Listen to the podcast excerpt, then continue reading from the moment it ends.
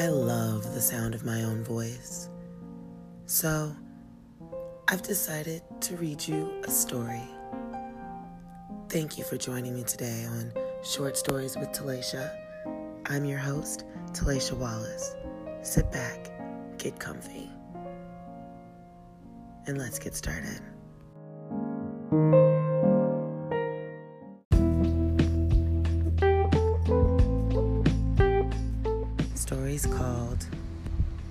Man on the Stairs. Mr. Wu was standing against the railing at the top of the stairs. He's been standing there for the last three nights when I get home from work. I live in one of those five stories downtown apartments that are always filled with a variety of characters. The woman with a million cats, who's always wearing a worn out robe. The man and woman who are constantly fighting and then making up loudly. The mother with the screaming children. The neighbors that you never see but can hear fragments of their daily lives as you walk down the hall.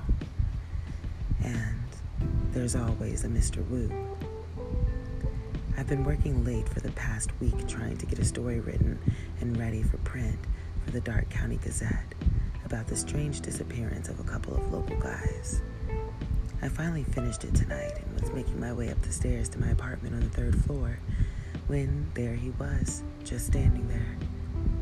He was holding on to the old metal banister and looking at me with his small almond shaped eyes with an almost pleading urgency about him. I really didn't know Mr. Wu very well. I'd only seen him a few times, just in passing. And aside from a nod or a quiet hello, he would usually just shuffle on by. This time was different. He almost seemed upset and saddened. I wondered if everything was all right with him. Maybe he was waiting for someone. As I approached, he held out a hand to stop me and opened his mouth to speak.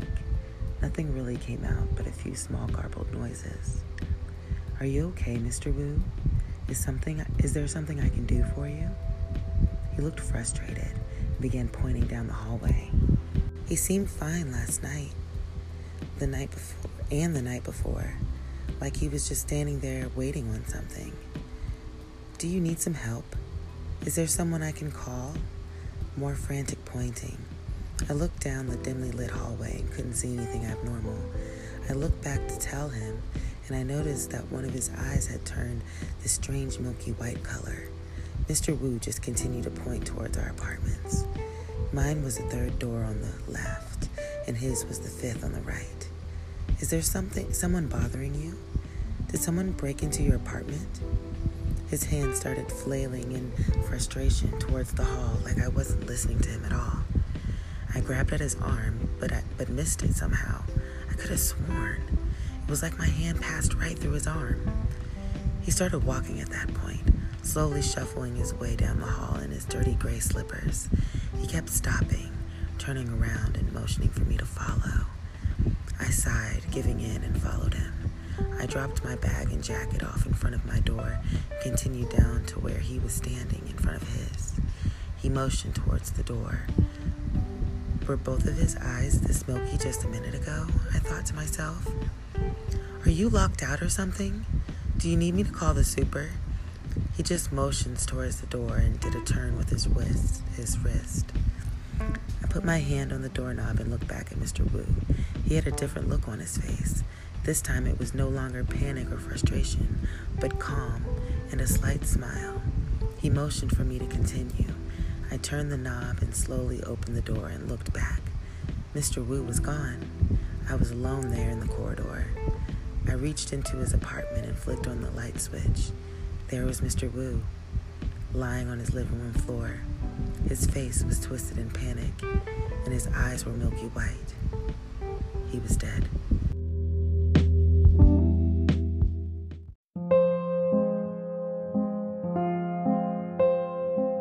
Short Stories with Talaisha. I hope you enjoyed tonight's episode. Follow me on Inst- Instagram at just underscore Talaisha and DM me your feedback. I'd love to hear from you. And don't forget to tune in every Monday, Tuesday, Saturday, and Sunday for all new stories, especially Saturdays. I've started Sexy Saturdays where I'll read erotic stories for your listening pleasure.